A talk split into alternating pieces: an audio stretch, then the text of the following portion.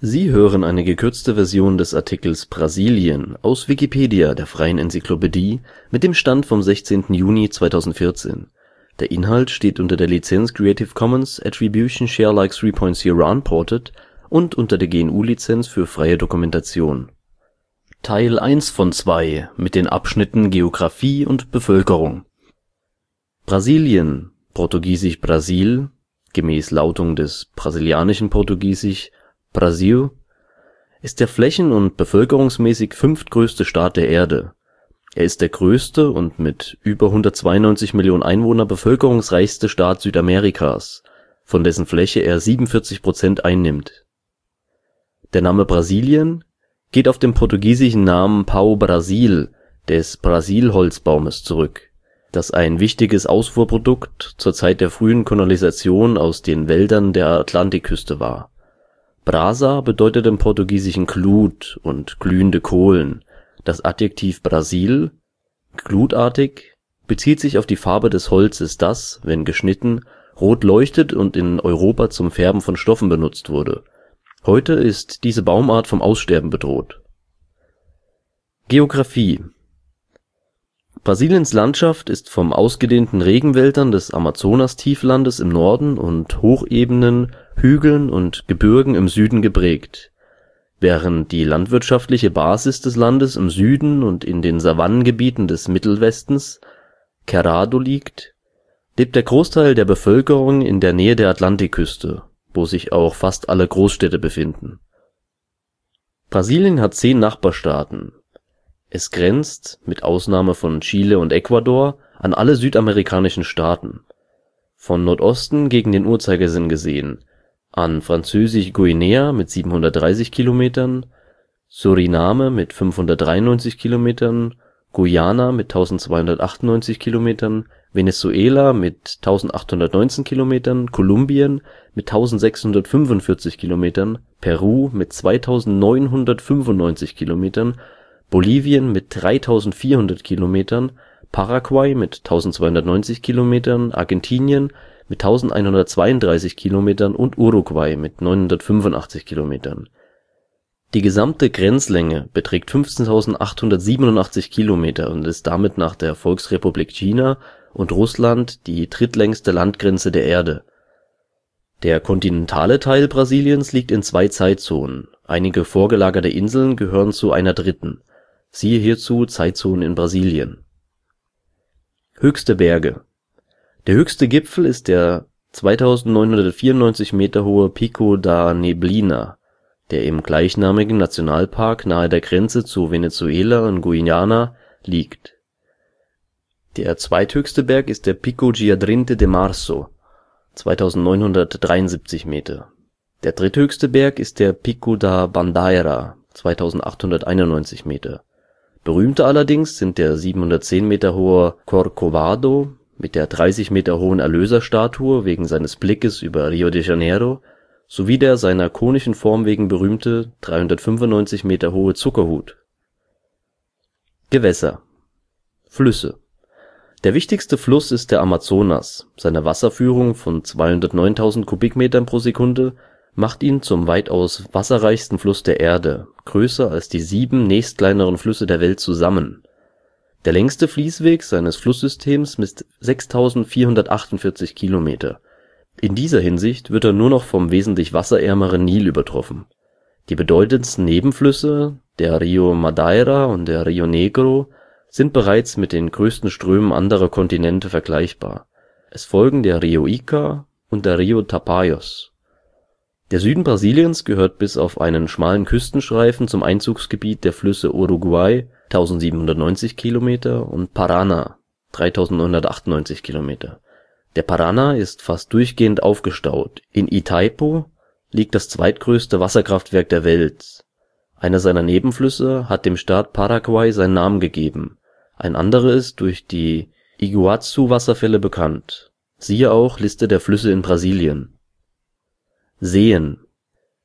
Die Lagoa dos Patos bei Porto Alegre ist mit über zehntausend Quadratkilometern die größte Lagune Brasiliens und die zweitgrößte Südamerikas.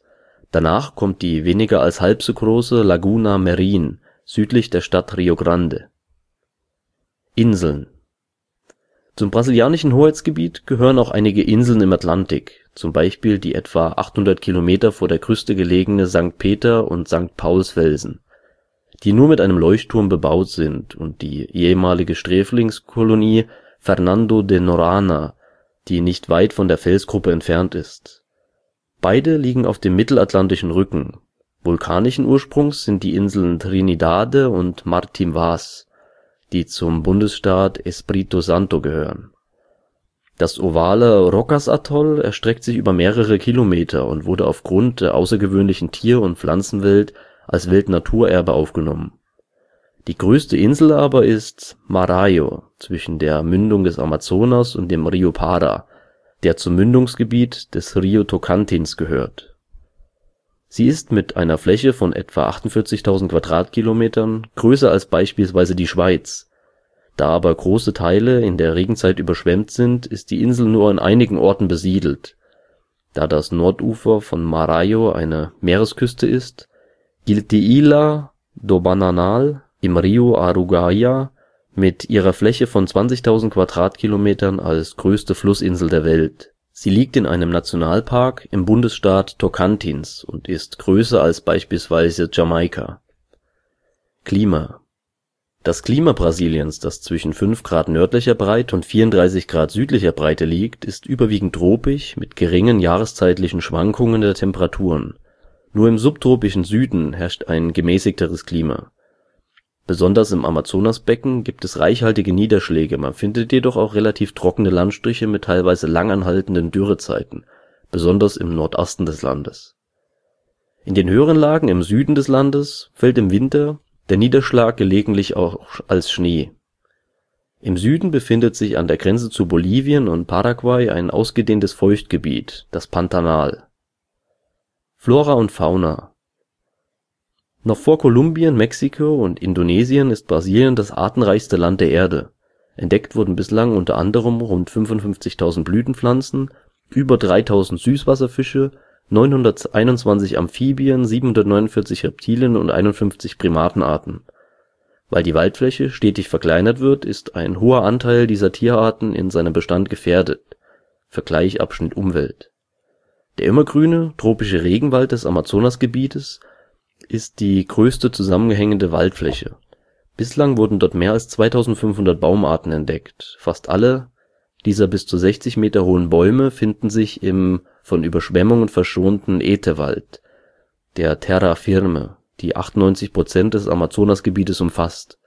In diesem Gebiet wachsen unter anderem der Gummibaum, Caucho, verschiedene Farb- und Edelhölzer, zum Beispiel Palisander, Fruchtbäume, zum Beispiel Paranusbaum und Heilpflanzen. Auffällig sind die etwa tausend verschiedenen Farn- und Orchideenarten. Neben der Terra Firme gibt es die Veracea, die bei Hochwasser überschwemmt ist. Dort wachsen Jupati- und Miriti-Palmen. Das Igapo-Gebiet ist dagegen ständig überschwemmt. Als typische Pflanzen in diesem Gebiet gilt die Acacia-Palme. Auf dem Amazonas, aber vor allem auf seinen Nebenflüssen, wachsen Seerosen, deren Blüten dreißig bis vierzig Zentimeter groß werden können. Entlang der Küste Amazoniens, mit Ausnahme der eigentlichen Amazonasmündung, finden sich ausgedehnte Mangrovenwälder, die allerdings mit sechs Mangrovenbaumarten verhältnismäßig artenarm sind. Besonders bekannt sind im gesamten Amazonasgebiet vor allem Papageien, Tukane und Kolibris. Es sind extrem viele Insekten- und Schmetterlingsarten bekannt. Größere Waldtiere sind der Tapir, das Wildschwein, Pecari, der Jaguar und der Puma. Daneben bevölkern kleinere Wildkatzen, Affen, Faultiere, Gürteltiere und Ameisenbären den Regenwald. An den Ufern und Flachwässern leben Anacondas, Kaimane und Capybaras, Wasserschweine, die größten Nagetiere der Welt, und weitere Säugetiere wie Riesenotter, Flussdelfine und Seekühe im tieferen Wasser. Auch zahlreiche Fischarten, etwa eintausendfünfhundert, sind im Amazonas beheimatet. Darunter einer der größten bekannten Süßwasserfische der Welt, der Piraruca, ist zwei Meter lang und wiegt etwa hundert Kilogramm. Ein Zitteraal, der achthundert Volt Stromschläge austeilt, und die Piranhas, manche Arten gut dreißig Zentimeter lang, sind ebenso außergewöhnlich. Der äußerste Nordosten Brasiliens, früher ebenso aus Regenwald bestehend, wird mittlerweile fast ausschließlich für Zuckerrohrplantagen und den Anbau von Baumwolle genutzt. Vereinzelt lassen sich noch Mangroven und Palmenhaine finden.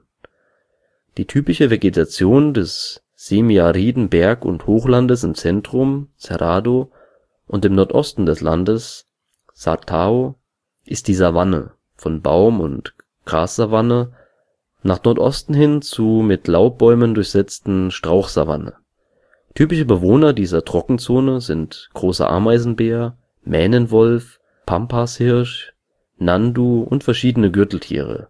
Alle diese Arten und daneben auch große Raubkatzen wie Jaguar und Pumas werden etwa im Emas-Nationalpark, der eine Welterbestätte bildet, geschützt. Das Pantanal weist eine noch größere Tier- und Pflanzenvielfalt auf. Charakteristisch sind neben zahlreichen Vogelarten Flachlandtapir, Sumpfhirsch, Wasserschwein und Kaiman. Die Sumpfregion im Mittelwesten des Landes steht sieben Monate im Jahr unter Wasser. Höher gelegene Gebiete der Region sind überwiegend Savanne. Wie auch in denen des Cerrado und sogar im Amazonasgebiet machen sich dort Weiden für Rinder breit.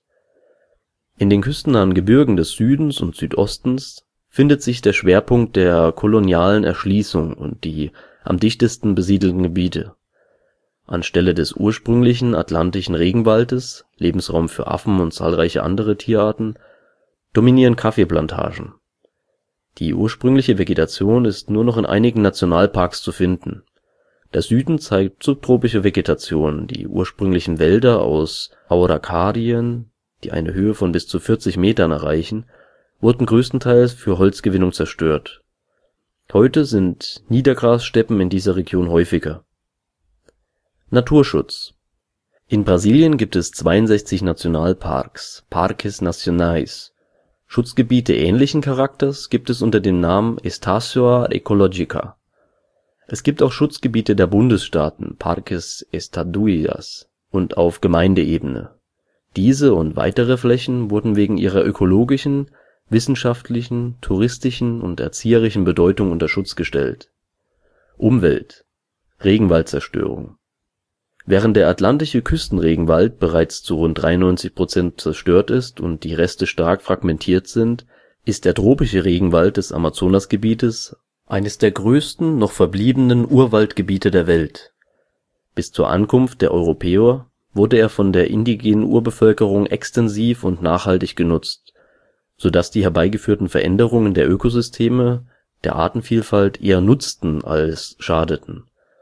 Viele der moderneren Landnutzungsänderungen hingegen fügen den Wäldern immense Schäden zu. Das sind vor allem Rodungen für die Schaffung landwirtschaftlicher Flächen, die plantagenartigen Land- und Forstwirtschaft, zum Beispiel Yari-Projekte, aber auch Infrastrukturprojekte wie Straßen, zum Beispiel die Transamazônica und die Perimetral Norte, Minen, zum Beispiel Serra dos Caraias und Großstaudämme. Selbst in direkten Nebenflüssen des Amazonas, wie Tucuruí oder Belo Monte. Dabei wirkt sich nicht nur der Flächenverbrauch durch die Bauvorhaben selbst aus. Die zugehörigen Straßen machen die Gebiete für den heute vorwiegend illegalen Holzeinschlag verfügbar. Das Holz aus diesen Wäldern wird nur zum Teil von der lokalen Bevölkerung genutzt, zum Beispiel als Feuerholz oder für bereits in Brasilien hergestellte höherwertige Produkte wie Sperrholz, Zellstoff oder Baumaterial. Ein großer Teil wird international gehandelt. In Brasilien gibt es rund zweitausendfünfhundert Unternehmen, die tropisches Hartholz kaufen und verkaufen. Die meisten von ihnen sind ausländische Großunternehmen. Zwar sind einige Tropenhölzer, wie zum Beispiel Mahagoni, mittlerweile gesetzlich geschützt, der Handel geht jedoch illegal weiter. Nach Angaben der F A O waren zweitausendzehn noch sechzig Komma eins Prozent der Landfläche mit Urwald bedeckt, im Vergleich zu sechsundsechzig Komma neun Prozent im Jahre neunzehnhundertneunzig, ohne Berücksichtigung aufgeforsteter Flächen. Im Zeitraum zweitausend bis zweitausendfünf lag der Urwaldverlust bei jährlich zweiunddreißigtausend Quadratkilometern. Auf der Gesamtfläche der Wälder bezogen gingen in den letzten zwanzig Jahren jährlich rund null Komma fünf Prozent verloren. Von zweitausendvier, ca. siebenundzwanzigtausend Quadratkilometer jährlich, bis zweitausendzwölf waren die Raten rückläufig. zweitausendfünf wurden achtzehntausendsiebenhundertdreiundneunzig Quadratkilometer bekanntgegeben, zweitausendsechs waren es vierzehntausendneununddreißig. Nach Angaben des deutschen B M Z lag die Entwaldungsrate zweitausendzwölf nur noch bei rund viertausendfünfhundertsiebzig Quadratkilometern. Das ist etwas weniger als die Fläche der Balearen oder null Komma null neun Prozent der gesamten Regenwaldfläche Brasiliens. Von August zweitausendzwölf bis Juli zweitausenddreizehn hatte die Rodung allerdings wieder auf fünftausendachthundert Quadratkilometer zugenommen. Den Rückgang des Verlustes von Primärwald führte die Regierung Brasiliens auf die Durchsetzung ihrer Umweltstandards zurück. Umweltschützer sehen die Stärke des Real und die fallenden Sojapreise als Gründe. In der Folge beriet im Januar zweitausendacht ein Notfallkabinett der Regierung über Maßnahmen. Die Behörden zum Schutz des Regenwaldes haben mit Geld- und Personalmangel sowie Korruption zu kämpfen. Nur im Rahmen von Schutzgebieten erfährt der Amazonaswald eine relative Sicherung. So konnten zweitausendzwei das weltweit größte Schutzgebiet Tumucumaque, eines tropischen Regenwalds im Norden Brasiliens, gegründet werden. Brasilien hat Mitte zweitausendacht einen Fonds zum Schutz des Amazonasregenwaldes ins Leben gerufen und erstmal einen Zusammenhang zwischen diesem Schutz und der globalen Erwärmung akzeptiert. Die Regierung plant bis zum Jahr zweitausendeinundzwanzig Investitionen von mehreren Millionen Euro, um an Stellen der Rodung nachhaltige wirtschaftliche Grundlagen für die Amazonasbevölkerung zu entwickeln. Das Land verhält sich aber gegenüber ausländischen Einflussnahmen in seine Amazonaspolitik abwehrend. Regenwaldböden sind nährstoffarm, daher ist die Vegetation auf die Wiederverwertung der Nähr- und Mineralstoffe aus der toten Biomasse angewiesen. Im tropisch heißfeuchten Klima zersetzen Mikroorganismen Laubstreu in sehr kurzer Zeit und führen sie der Pflanze wieder zu, wohingegen kaum bodenbildende Prozesse stattfinden. Wenn aber der Wald entfernt wird und die Humusschicht gegen Sonne und Niederschläge ungeschützt liegt oder sich somit keine neue, mehr auf dem unfruchtbaren Unterboden bilden kann, trocknen diese aus und es kommt zu Erosion. Sind die gerodeten Flächen größer, kann sich der Wald dort nicht regenerieren. Bäume binden Kohlendioxid, das in der Atmosphäre einen Treibhauseffekt bewirkt. Die in Brasilien freigesetzten Treibhausgase gehen zum Dreiviertel auf Brandrodung und zu einem Viertel auf die Verbrennung fossiler Brennstoffe zurück. Siehe auch Entwaldung. Weitere Umweltprobleme. Ein weiteres Umweltproblem ist der Bauxit- und Goldabbau, der die Flüsse vergiftet und die lokale Bevölkerung gefährdet. Die Goldgräber Garampeiros verwenden zum Auswaschen des Goldes Quecksilber, Amalgamverfahren. Die giftigen Dämpfe entweichen in die Luft und das Schwermetall verseucht Gewässer, Böden und Grundwasser und verursacht damit schwerwiegende Gesundheitsschäden bei Mensch und Tier. Wie überall zielt die Förderung von Erdöl Probleme nach sich. zweitausend erlitt der Fluss Iguaçu eine Ölpest. Ein Jahr später sank vor der brasilianischen Küste die damals größte Ölplattform der Welt und bedrohte das dortige Ökosystem. Städte haben mit Luftverschmutzung und Abwasserproblemen zu kämpfen. In Brasilien wird dem Kraftstoff eine gewisse Menge Alkohol beigemischt.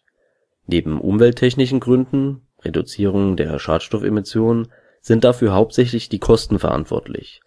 Ethanol ist deutlich billiger als Automobil- und Flugbenzin.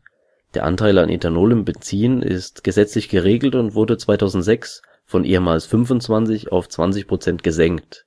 In Brasilien kann man Autos fahren, die einen Ethanol-, Benzin- oder einen Flex-Fuel-Motor besitzen. Das dreimillionste Flex-Fuel-Auto wurde im Dezember zweitausendfünf verkauft. Auch die ersten Flugzeuge fliegen mit Ethanol, was die Luftverschmutzung insgesamt reduziert. Das erste mit Alkohol betriebene Flugzeug der Welt, die E M B zweihundertzwei Ipanema, wurde zweitausendzwei von Embraer in Brasilien gebaut. Brasilien ist der viertgrößte Auto- und mit zwölftausend Flugzeugen der zweitgrößte Flugzeugproduzent der Welt. Bevölkerung. Demografische Struktur. Die brasilianische Bevölkerung ist sehr jung, fünfundzwanzig Prozent sind unter fünfzehn Jahre alt und nur sieben Prozent sind über vierundsechzig, Stand zweitausendvierzehn.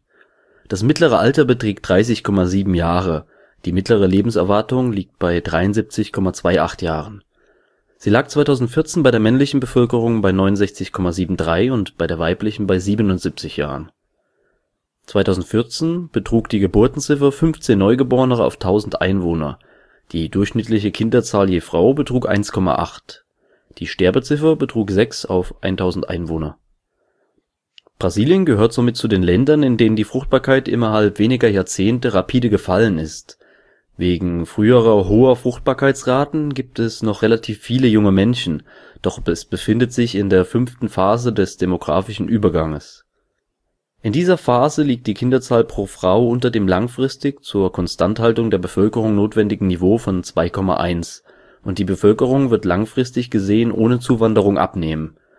Es wird angenommen, dass es ab zweitausendfünfundzwanzig zu einer Überalterung der Bevölkerung und somit zu einem Mangel an Arbeitskräften bei gleichzeitiger Zunahme der älteren Bevölkerung kommen wird. siebenundachtzig Prozent der Bevölkerung lebten im Jahre zweitausendvierzehn in den Städten, die sich durch rasantes Wachstum und Wildwuchs auszeichnen. In den Außenbezirken haben sich Favelas, genannte Armensiedlungen, gebildet. Bevölkerungsdichte Brasiliens. Etwa neunzig Prozent der Bevölkerung konzentrieren sich auf die Bundesstaaten der Ost- und Südküste Brasiliens mit einer Bevölkerungsdichte von zwanzig bis über dreihundert Einwohner pro Quadratkilometer. Der Rest Brasiliens mit dem Amazonas und den Bergregionen hat zwar die weitaus meiste Fläche, aber nur eine Bevölkerungsdichte von unter fünf bis zwanzig Einwohner pro Quadratkilometer. Der Hauptstadtdistrikt, Distrito Federal do Brasil, als Stadtstaat und der Bundesstaat Rio de Janeiro haben eine Bevölkerungsdichte von über dreihundert Einwohnern pro Quadratkilometer. Migrationssaldo. Das Migrationssaldo pro tausend Einwohner liegt bei null. Das bedeutet, dass ungefähr gleich viele Personen nach Brasilien einwandern wie auswandern. Siehe auch Einwanderung nach Brasilien. Ethnien. Ursprünglich vier Bevölkerungsgruppen bilden die brasilianische Bevölkerung. Sie sind heute jedoch so umfassend vermischt, dass eine klare Zuordnung oft nicht mehr möglich ist. Diese Gruppen sind die Portugiesen, die ursprünglichen Kolonialisten, die Afrikaner, die als Sklaven nach Brasilien verschleppt wurden, siehe Afro-Brasilianer, verschiedene Einwanderungsgruppen hauptsächlich aus Europa, Italiener, Deutsche, Spanier, Polen und Ukrainer, und Asien, Japaner, Koreaner, Libanesen und Syrer, die sich seit Mitte des neunzehnten Jahrhunderts in Brasilien angesiedelt haben. Seit achtzehnhundertachtzehn sind über dreihunderttausend Deutsche eingewandert, siehe auch Deutsch-Brasilianer. Überwiegend in den Süden des Landes, in den Staaten Paraná, Rio Grande do Sul und Santa Catarina, sind heute ca. vierzig Prozent der Bevölkerung deutscher Herkunft. Eine große japanische Bevölkerungsgruppe liegt in Brasilien, vor allem in São Paulo. Außerdem viele Polen und Ukrainer, vorwiegend in Paraná. Einheimische Volksgruppen der Tupi- und Guarani-Sprachfamilie. zweihundert ethnische Gruppen mit insgesamt etwa fünfhunderttausend Mitgliedern. Etwa zwölf Prozent der Fläche Brasiliens, größtenteils in Amazonien, ist für Indianer reserviert. Etwa die Hälfte der brasilianischen Bevölkerung hat einen nicht unerheblichen Anteil afrikanischer Vorfahren, die vom sechzehnten bis zum neunzehnten Jahrhundert als afrikanische Sklaven in das Land gebracht wurden. Die Schwarzen haben sich jedoch im Laufe der Zeit stark mit den europäischstämmigen Bevölkerung vermischt. Nach einer Erhebung des I B G E im Jahre zweitausendfünf bezeichnen sich rund neunundvierzig Komma neun Prozent der Brasilianer selbst als Weiße, dreiundvierzig Komma zwei Prozent als Mischlinge, Pardo, und sechs Komma drei Prozent als Schwarze, null Komma sieben Prozent als Gelbe oder Indigene. Der größte Teil der afrobrasilianischen Bevölkerung lebt im Nordosten. Indigene Bevölkerung. Hauptartikel Indigene Bevölkerung Brasiliens. Die indigene Bevölkerung in Brasilien lebt partiell von Jagd, Fischfang und Sammeln, zudem von dem fragilen Ökosystem angepasster Bodenbewirtschaftung. Ein großer Teil der einheimischen Bevölkerung starb im Zuge der europäischen Kolonialisierung, meist an eingeschleppten Krankheiten, aber auch infolge von Zwangsarbeit und durch Versklavung. Der Großteil der außerhalb des Regenwalds lebenden Indianer, insbesondere in den Städten, wurde, soweit er Gewalt und Epidemien überlebte, assimiliert und vermischte sich mit den europäischen Einwanderern. Von schätzungsweise fünf bis sechs Millionen Indios in der Zeit um fünfzehnhundert brach die Bevölkerungszahl bis zum Jahre neunzehnhundertfünfzig auf hunderttausend ein. Bis neunzehnhundertsiebenundneunzig wuchs die indigene Bevölkerung wieder auf etwa dreihunderttausend. Nach Angaben der brasilianischen Botschaft leben heute ungefähr vierhundertzehntausend Indios im Lande, was rund null Komma zwei Prozent der Bevölkerung entspricht. zweitausendfünf gab es Berichte über einen erneuten Anstieg der Zahl der in Brasilien lebenden Indios auf etwa eine halbe Million. Das größte indigene Volk Brasiliens sind die Guarani mit ca. sechsundvierzigtausend Angehörigen in sieben Bundesstaaten. hunderttausend bis zweihunderttausend Indios leben heute in Städten, wodurch die indianische Kultur zunehmend verloren geht. Es bestehen zwar zahlreiche Reservate im Amazonasgebiet, doch leben nur wenige gemäß ihrer hergebrachten Kultur. Durch die Abholzung des Urwalds wird ihr Lebensraum rapide zerstört. Dabei werden die erwirtschafteten Erlöse aus dem Amazonasgebiet heraustransferiert. So mangelt es also an Investitionen vor Ort oder gar Entschädigungen. Minenarbeiter und Goldgräber belasten nicht nur Flüsse und Böden mit schwerem Gerät und giftigen Chemikalien, sie bringen auch Krankheiten und Gewalt. Der Regierung wird dabei Mitschuld vorgeworfen, da Mörder nur selten strafrechtlich verfolgt werden. Außerdem vergibt sie Genehmigungen zur wirtschaftlichen Nutzung von Gebieten, zum Beispiel zur Ölförderung, die von Indios bewohnt sind. Aufgrund dieser extrem schlechten Erfahrung meiden an die hundert Völker möglichst jeden Kontakt. Demgegenüber steht die offizielle Rechtsposition der Indigenen in Brasilien. Bereits neunzehnhundertachtundachtzig wurden ihnen als Folge der internationalen Debatte um die I L O-Konvention hundertneunundsechzig in der Verfassung, Artikel zweihunderteinunddreißig, weitgehende Rechte garantiert, die das traditionelle Leben, die Selbstbestimmung sowie auch die Eigentums- und Nutzungsrechte an ihrem Land enthalten. Traditionelle Völker und Gemeinschaften. Brasilien hat im internationalen Vergleich eine sehr entwickelte Debatte über sogenannte traditionelle Völker und Gemeinschaften, Povos e Comunidades Tradiciona. Mit dieser originär brasilianischen Bezeichnung werden alle lokalen Gemeinschaften zusammengefasst, die einen an Traditionen und Subsistenzwirtschaft orientierte Lebensweise führen. Entscheidend dabei ist, dass die Zuordnung unabhängig von der ethnischen Zugehörigkeit ist. So zählen sowohl Indigene dazu auch als nicht-indigene Gruppen wie die Quilombolas, die von schwarzen Sklaven abstammen, und die Kautschukzapfer, die europäische und indianische Vorfahren haben.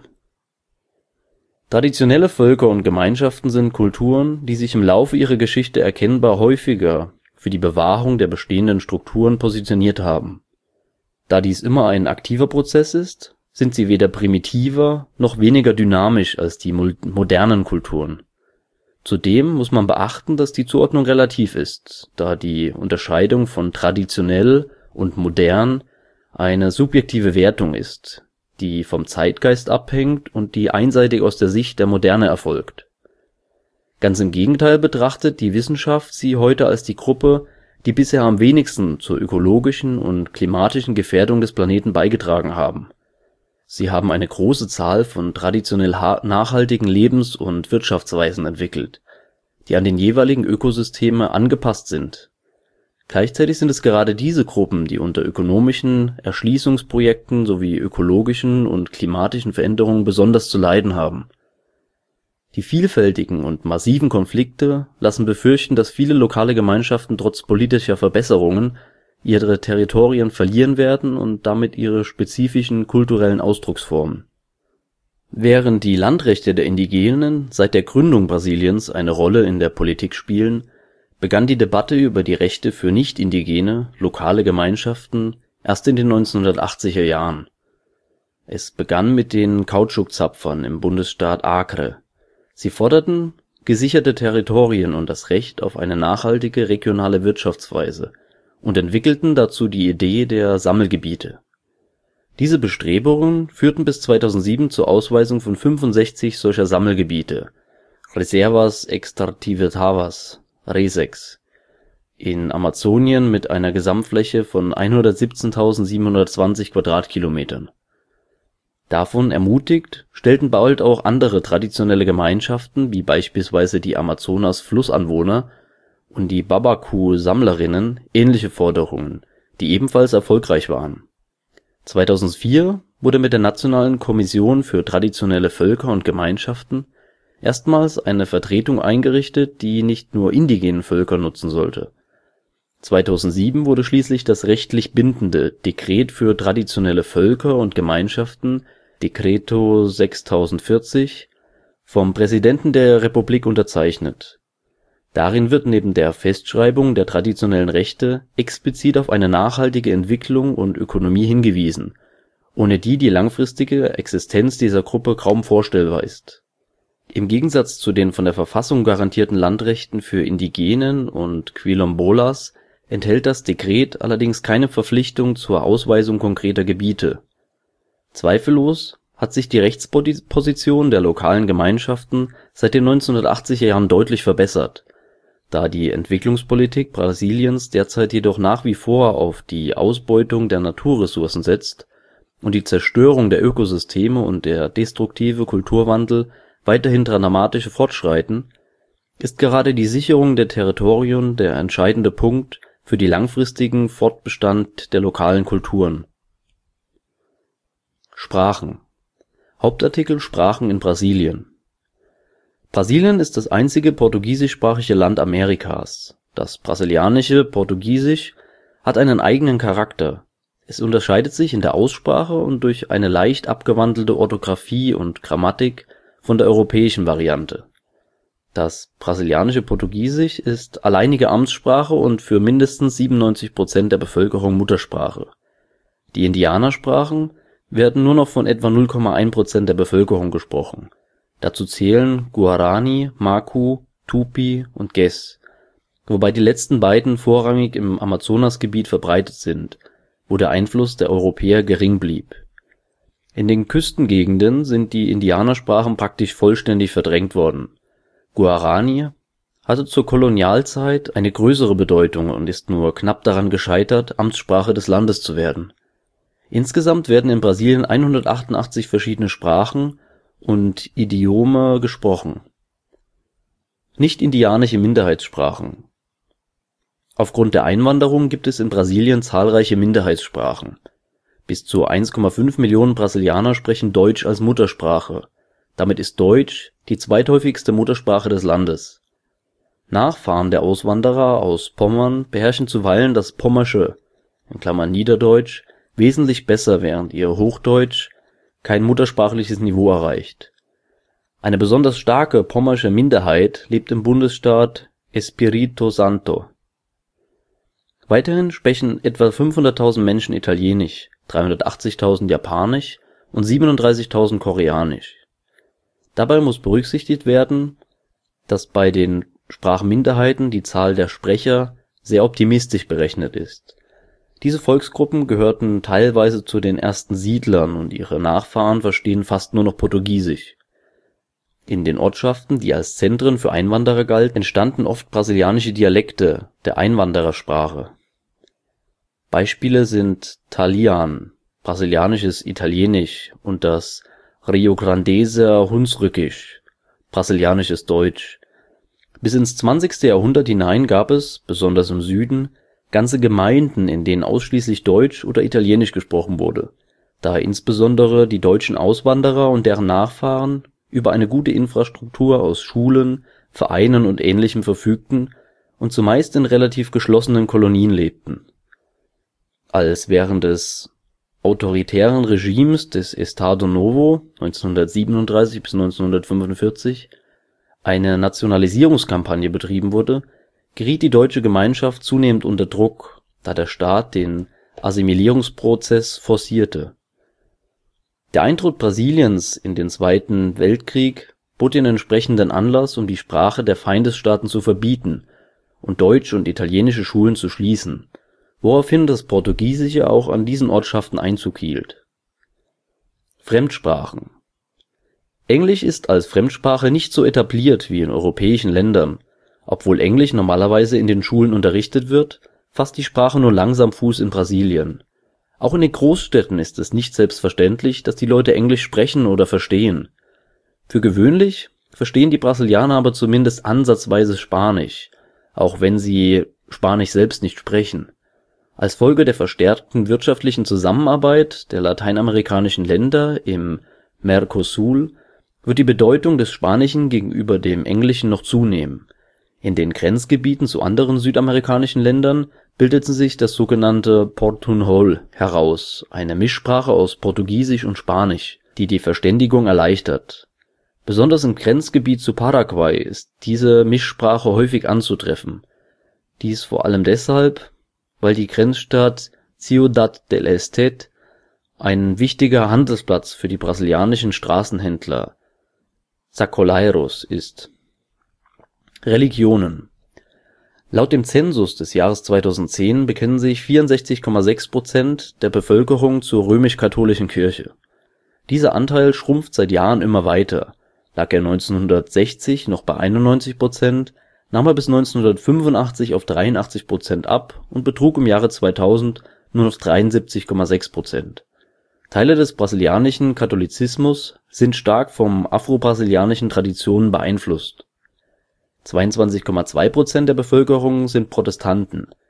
Diese Konfession kam seit dem neunzehnten Jahrhundert mit deutschen Einwanderern ins Land. Im zwanzigsten Jahrhundert haben aber vor allem nordamerikanische Missionskirchen Erfolge erzielt. So gab es seit etwa neunzehnhundertsechzig eine Zunahme protestantischer Sekten und Freikirchen. Heute gibt es fünfunddreißigtausend Freikirchen in Brasilien. zwei Prozent sind Anhänger des Spiritismus, null Komma drei Prozent bekannten sich zu afro-brasilianischen Religionen wie Candomblé und Umbanda. Des Weiteren gibt es knapp eins Komma vier Millionen Zeugen Jehovas, etwa zweihundertfünfundzwanzigtausend Mormonen, zweihundertfünfundvierzigtausend Buddhisten, meist Nachkommen japanischer Einwanderer, hundertsiebentausend Juden, über fünfunddreißigtausend Muslime, meist Nachkommen syrisch-libanesischer Einwanderer und mehr als fünftausendfünfhundert Hindus. acht Prozent erklärten, keine Religion anzugehören. Sie hörten Teil eins von zwei einer gekürzten Version des Artikels Brasilien, gesprochen am siebzehnten Juni zweitausendvierzehn von Lord Euder. Der Artikel findet sich unter de punkt wikipedia punkt org slash wiki slash Brasilien. Eine Versionsgeschichte mit den Autoren findet sich dort unter dem Link Versionsgeschichte. Der Artikel steht unter der C C B Y S A drei Punkt null Unported sowie unter der G N U-Lizenz für freie Dokumentation. Die Lizenzbestimmungen können in der Wikipedia oder unter w w w punkt creative commons punkt org und w w w punkt g n u punkt org nachgelesen werden.